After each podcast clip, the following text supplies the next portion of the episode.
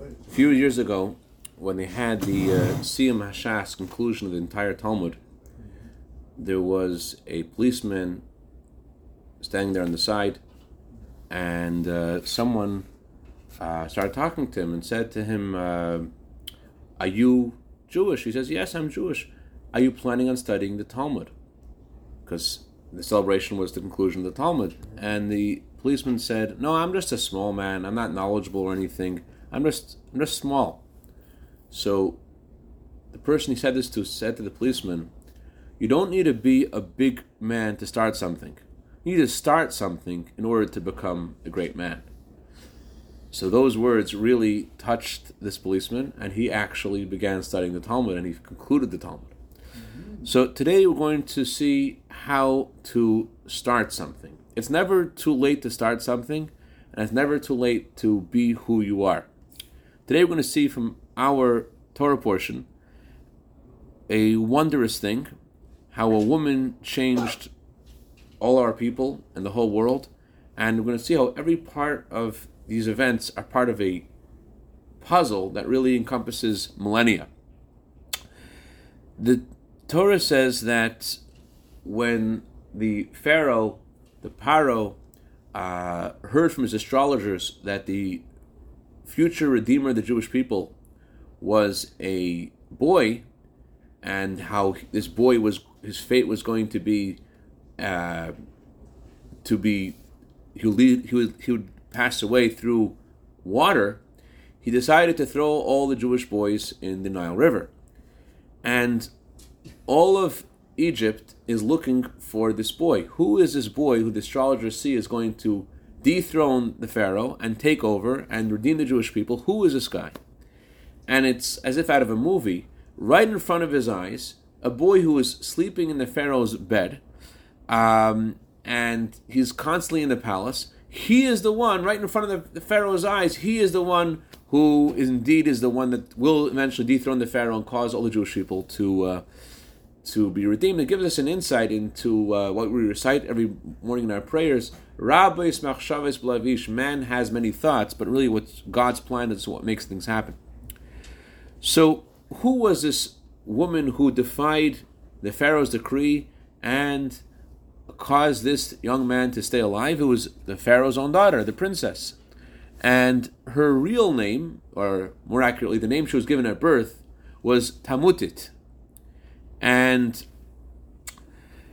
there is a story that we're all familiar with, but it's really fascinating how the story has a new light, a new layer, new dimension based upon uh, halacha based upon Jewish law and the how the codifiers of uh, or the Ragachavar Goyen and the the um, Ben Ish Chai and others see a whole different realm in this simple story. What happened was is that she decided to go bathe in the river, and it's really interesting how she chose to the river for her bathing because archaeologists have discovered in the mansions and the and the cal- castles and of, of the various pharaohs, these beautiful bathhouses that they had, which were very advanced in their time, and she had all of her you know assistants and servants and slaves, and yet she chose to bathe in the river. And the Talmud says that the reason she chose to bathe in the river is because she wanted to convert to Judaism. But why did she want to convert to Judaism? Today, you meet all kinds of people who have very interesting reasons of why they decide to convert to Judaism. People meet Jews and they are impressed by different things about Jews that inspires them to convert. One woman said that she wanted to convert to Judaism because she just liked how Jews look on Shabbat. They come out in their Shabbos uh, uh, fine clothing. She says, "Ah, this is what I want to be. This I want to be part of that." But at that time, the Jewish people were in their in a very low state spiritually and physically. They were slaves to the Egyptians. And yet, for some reason, she decided that she wanted to be part of the Jewish people. She wanted to reject the idols that she was used to, that she grew up with. And that's why she chose to bathe in the river. Why? So, there is an interesting nuance, an angle of why the Pharaoh decided to throw all the Jewish boys in the Nile River specifically to kill them? Why, why of all places, the river? Uh, one reason is, is that he wanted to. Uh, he, he, as I mentioned before, the astrologers said that Moses was going to die through some event associated with water. What they did not know was was that this was a, a pro, this was what they saw, as Maimonides says, which tonight is the actually the anniversary of passing of Maimonides 20th of Teves, Maimonides says that those who see in the stars see things, but they don't know what they're seeing. They're just hit or miss. They don't really know uh, for sure what they're seeing. So they saw something happening with Moses in the future with water, but they didn't actually know what was going to happen. So therefore, the Pharaoh said, okay, throw the Jewish boys in the water. But another reason why he wanted to kill Moses specifically with water was because uh, the, the Nile River was his God. He worshipped the Nile River, as all the Egyptians did. The, the Nile River provided uh, irrigation for all the fields, and they worshipped the, the Nile River, they worshipped nature, among other gods. And so he wanted to destroy, he wanted to destroy Moses, the one who was his his challenger to the to the throne, with his God. He wanted to use his God to defend himself. But what was going on in Batya's mind? Why did she want to go to their server to bathe? Why specifically uh, to bathe in this river? So it actually says in Jewish law that in order for uh, something that's worshipped by idol worships, idol worshippers, uh, to become kosher for usage, the idol worshippers have to denounce this their idolatry. You're not if, if idolaters serve something as their idolatry, you're not allowed to have any benefit from it. There's only one way you could have benefit from it, and that is if they themselves denounce this idol there is this uh, school in Yavne, in um, sorry, in, in, Belgium, called Yavne. They purchased this uh, this Christian um, church to be used for their school, and they had a big issue. They because the stage was an altar, and they wanted to use it for their school. And in order for it to uh, be co- to kosherize it, need to hi- hire a Christian to uh, to destroy the altar. Because only if the Christian destroys the altar, if a Jew can't do it, a Christian, someone who believes in it, has to destroy it. Someone who wears all their all their their clothing, and if he denounces the idolatry, then all of a sudden the idolatry is now no longer considered uh, forbidden to be used. So how do you, you can't really find a Jew, God forbid, willing to burn a Torah scroll, but for five thousand francs, they're able to find someone, hire someone to uh, to smash their altar, and in fact the guy took the sledgehammer and they told me you did it already. You're gonna get the money. He's like, no, no, no. Let me finish the job. And he kept on smat. He kept on hitting the hitting the altar for um, for, for the francs, for the money.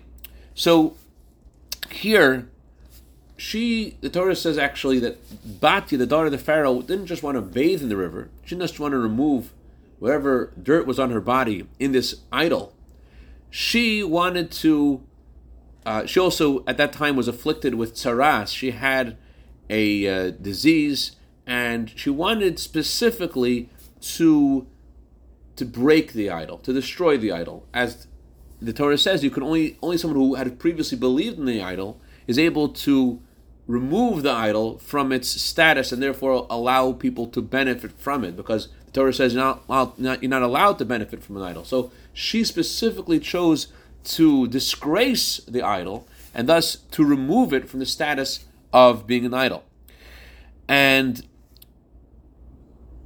she decided she wants to be Jewish. And the way she became Jewish was by leaving all of her idols and entering into a new relationship with God. That's why she's called Batya. Batya, she lost her name of Tamutit, and by entering the water that day, she became Batya. Batya means a daughter of God. And that's why the first plague that God brought to the Egyptians was the transformation of the water of the Nile River to blood. That plague was really a continuation of what Batya started. Her seemingly tiny action of just taking a bath in the Nile River and demoting and showing that this this this big God that everyone believes in is really nothing, she actually caused the first step of the redemption of Egypt when later God transformed the water of the Nile River to, to blood. So, this is something which really has a lot of value for us as people and as Jews. Uh, very often, you know, you might think I'm doing one tiny little action, and what where will this go? What will it accomplish if I put my hand over someone's shoulder and encourage them? It's just you know just one moment and it goes away. What am I really doing? What am I really accomplishing? There was this woman named uh, Michelle Belinis, and she wrote a book. And in order to promote, her, to promote her book, she took a picture of herself with her book and she put it on her fa- on her social media. And she got an email the next day. This guy sends her an email and says, "Is this your picture?" And she was like wondering, like, what? It's like a strange kind of uh, email. Is this your picture? And so, so she thought like not to respond to it, but some voice in her said, just respond to just answer the guy.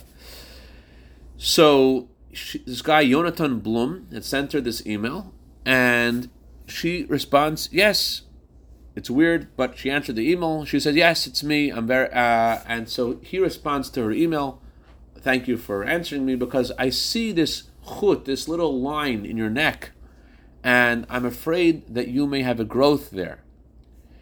And she actually um, spent some time doing various tests, and after a few days, she they actually discovered that this was true, and this wasn't the first time that this guy had done this. He'd actually uh, saved another person by looking in the picture of someone and seeing something which no one else realized. And you know, the guy could have said to himself, uh, it's embarrassing. Why should I enter this discussion? Why should I point this out?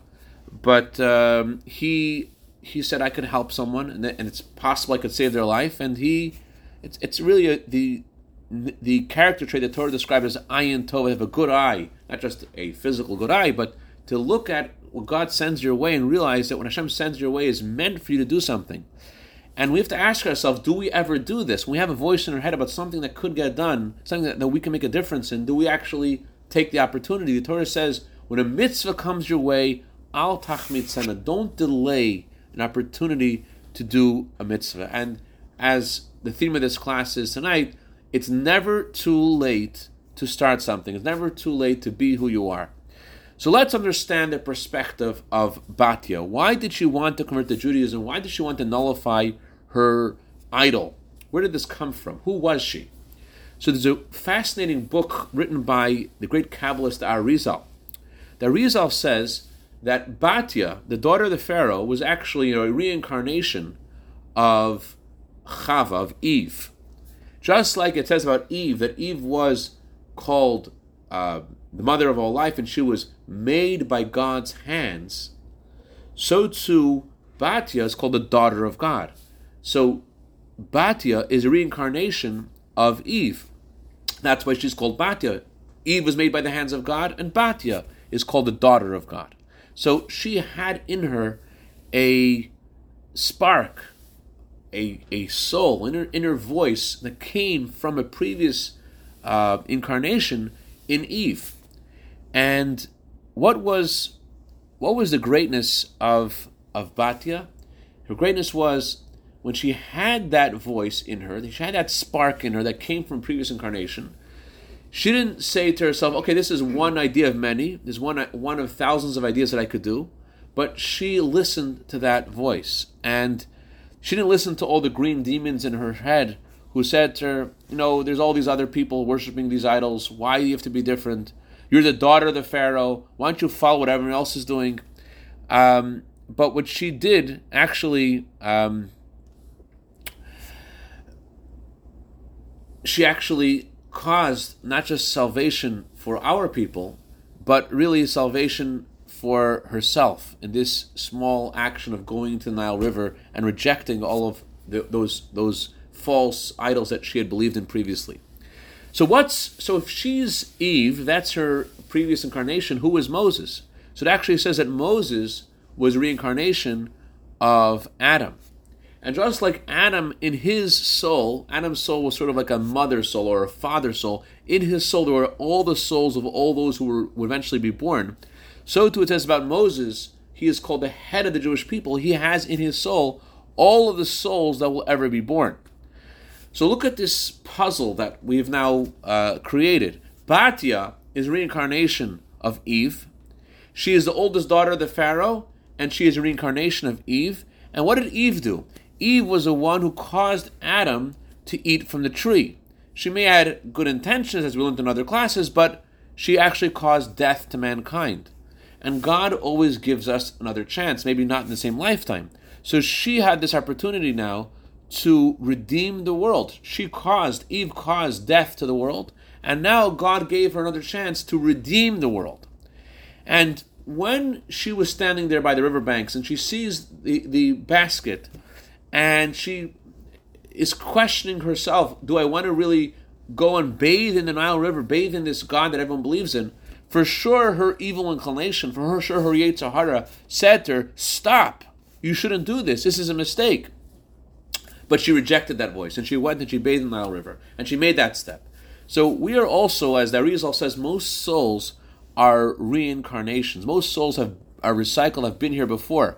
So so many times, you know, I know personally I have chances to do things and I push some things off. And the truth is that we have to pay attention to things that God sends our way. I'll tell you an incredible story. There was this man who uh, heard about this parcel of land for sale in South Africa where many uh, miners had said that there are diamonds to be found in, through their sophisticated equipment. They discovered this soil is actually uh, a really fertile soil to find diamonds. So he invested a lot of money. He got this, made this, got this little hut on the land, and he stayed there for three years, digging and digging and digging, trying to find the diamonds, unsuccessfully. And then this other company called Sendicat. Sendicat is a large firm that is, has lots of money, and they they they uh, um, they bought the land, and they uh, invested in this land. They bought their people and their tools and their and their mining tools, and guess what? They discover the diamonds. Where were the diamonds? They didn't need his hut. They had hotels. They stayed in hotels. They took his hut. They destroyed the hut, and they found the diamonds under the hut. So this guy, whenever he recounts a story, he kills himself. He eats himself. What did I do? I could have had all these diamonds. The diamonds were I was sitting on the treasure. So we don't see the treasure. We don't really see the opportunity that God sends our way. And the message that we're getting from this Torah portion is to grab the opportunities, to grab them it comes your way. It says in the Torah that even if you can't see something, there's a part of you that sometimes can. Your mazel can see something. So Bati had no idea what she was doing when she put her hand down. She saw Moses' basket at a distance. The Torah actually says that her hand could not possibly have even reached the basket. Just the miracle happened, and she put her hand out, and her hand extended far, far away to be able to get the basket. But it didn't even make sense for her to try, even. And the miracle wasn't that her hand grew, the miracle was that she tried. And we haven't even finished her, we haven't finished her story. There's so much more to the story about who she was in her incarnation. Let's think about this. What day did this happen? So she's incarnation of, of Eve. She saves Moses, who is reincarnation of Adam. What day did this happen? So the Torah says that when um, Amram, the father of Moses, uh, heard about the Pharaoh's decree, he decided to separate from his wife. And why have a child if the child's going to be killed? And his daughter Miriam says, Dad, you're worse than Pharaoh. Pharaoh's decree only only causes the boys to die, but if you um, separate yourself from your wife, you're causing there to not be anyone at all, any boys or girls to be born. He remarries his wife, and as because he was a leader of the Jewish people, when he remarried, it caused all the Jewish people to follow suit and everyone to remarry. And the Egyptians paid close attention to their home after seven months because they um, after nine months, they were looking to see is there anyone going to be born in this home. And Moses was a preemie. Moses was born at the end of seven months, ending on the seventh of Adar, and they were able to keep him at home for three months until three months later. What day of that was that? That's three months later. Three months later was the sixth of Sivan. What happened the sixth of Sivan? That is the day that God gave us the Torah. So on this fabulous day of blessing, the day that God gave us the Torah, specifically on that day, Dafka on that day, Bati was inspired. She left her idols and she converted. On that very same day, God gave us the Torah. What's a, what does it say in the Torah? The first two commandments that God gave us at Mount Sinai that we heard directly from the only two commandments we heard from God Himself. Believe in God. I'm Lord your God, took you out of Egypt, and don't have any other gods. So she was entering into a covenant with God herself on the same day that all of us did at Mount Sinai. So the astrologers, and as a result of this, by the way, the astrologers that day also annulled their decree. The astrologers previously had said that the Jewish boy just needs to be thrown in the Nile River and get and get rid of him, and then and we'll be rid, we will be rid of this possible challenge to your throne. So on this day, the astrologers suddenly saw in the stars, wherever they were looking, that there's no reason to worry about Moses anymore. In other words, all of whatever message they got, whatever whatever contention, whatever challenge there was to Moses was eradicated. Idolatry was eradicated. Their astrology and their uh, idolatry stopped being a threat to Moses. So that's why it was the Pharaoh that was making this decree. Who was the Pharaoh?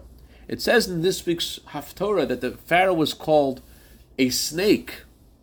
Why is he called a snake? So the Talmud says he's called a snake because he bit us. So the Pharaoh is the snake, Moses is Adam, and Batia is Eve. So that's why it says that when God sent Moses to the Pharaoh, it says his staff turned into a snake, and from the staff, it from the snake it turned back into a to, to into a staff. In other words, Moses' mission to the Pharaoh was to take away the, his venom and his ability to hurt the Jewish people and to make and turn him back into a staff. Where did that staff come from, by the way? That staff, so it's unbelievable. The same one who seduced Eve and and caused problems for Eve and controlled Eve and controlled Adam, that same one, that same person, the Pharaoh, who is the incarnation of the snake, he is now he is now um, under because of his daughter Bati, who was reincarnation of Eve, and through the influence of Moses, he is now under he is now um, no longer a threat to Jewish people. In fact, Moses is sending all of these plagues to him and destroying all of his his power. So before the snake controlled them, and now Adam and Eve in their new reincarnation are controlling are controlling the snake, controlling the Pharaoh. So the moment she saved Moses, she gave the the ability to Moses to Adam to control that snake, to control that. But where did the staff come from? This is amazing. The staff that Moses had, the Talmud says, didn't originate at that time. This staff actually was a gift that God gave to who? To Adam. When Adam left the Garden of Eden and he had to come into this world, God gave Adam this staff. Why did he give him this staff? Because going into the world and dealing with the challenges of this, of this world, he needed protection, and therefore God gave him this staff of the staff of God to as protection. So there are no accidents. In Hebrew, the word for accident is mikra. Mikra is made up of four letters. The words rak me Hashem, only from God. So we don't always see how everything comes from God. We see a lot of coincidence. It seems like things are coincidence, but the truth is that every part of our story is a part of our lives and part of the story of creation. Even if we can't see the order, there is an order. So when a mitzvah comes your way again, don't delay. That is meant for you at this moment. So, continuing on, the story isn't finished. Who does Batia marry? Batia later marries Kalev. Who was Kalev? Kalev was the one who had this tremendous force to challenge all of those who went to the land of Israel and came back and said, We can't conquer the land of Israel. Israel is too strong. The, the giants in the land of Israel will not let us conquer them. Kalev gets up and he silences them and says, "Olay nala, we will go up and we will go higher and we will inherit the land." He had the same. He exhibited the same force, the same power as as Batia, and that's why the Talmud calls Moses Batia's son, even though she wasn't. Uh, he wasn't uh, Batia's son, but even more, the name that we're even using to talk about Moses Moshe Rabbeinu, where does the name Moshe come from? It wasn't the name he was given at birth. There are various opinions what his name was. Some say his name was Yekutiel. But we don't call him Yukatil. No one calls him Yukatil. We all call him Moses. Where do we get that name from? We get the name from Batya.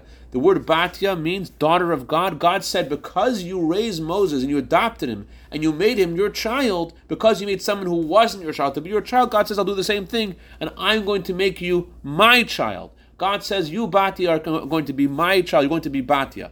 So the Zohar says that Batya ended up meriting to be in the highest place in Gan Eden, in heaven, in a merit, in merit of, of what she had done for Moses and our people and all over the world. So this teaches us as soon as you get an inspiration for something, again, don't wait. That voice is coming from somewhere. It may be a voice from your soul, from a previous incarnation. The Radvaz, the famous uh, posek, he was once asked the following question. The question was asked like this: This guy was imprisoned, and his captor said to him, "You can leave prison one day a year." So that means one day you could practice Judaism as you see fit. What day should he should you choose if you have one day a year to act like a Jew? What would you choose? Rosh Hashanah, Yom Kippur, Simchat Torah. You know what he chose? He asked Radvaz, what day should I choose? Radvaz says, as soon as you can. As soon as you can. A mitzvah comes to your hand, al tach mitzana. So, and not just to do the mitzvah one time, but to realize that where you're going is part of your growth. With that mitzvah that you take upon yourself, that you decide to go do something, realize that it's not just a one time thing, that this is part of where you're going as a Jew, as someone with a part of God in them. And this is the message that Maimonides says. So again, the anniversary of passing Maimonides is tonight. Maimonides says that before you do anything, before you say anything, before you think anything, you have to realize that your next word, next thought, next action could tip the scale and bring the Mashiach to the world.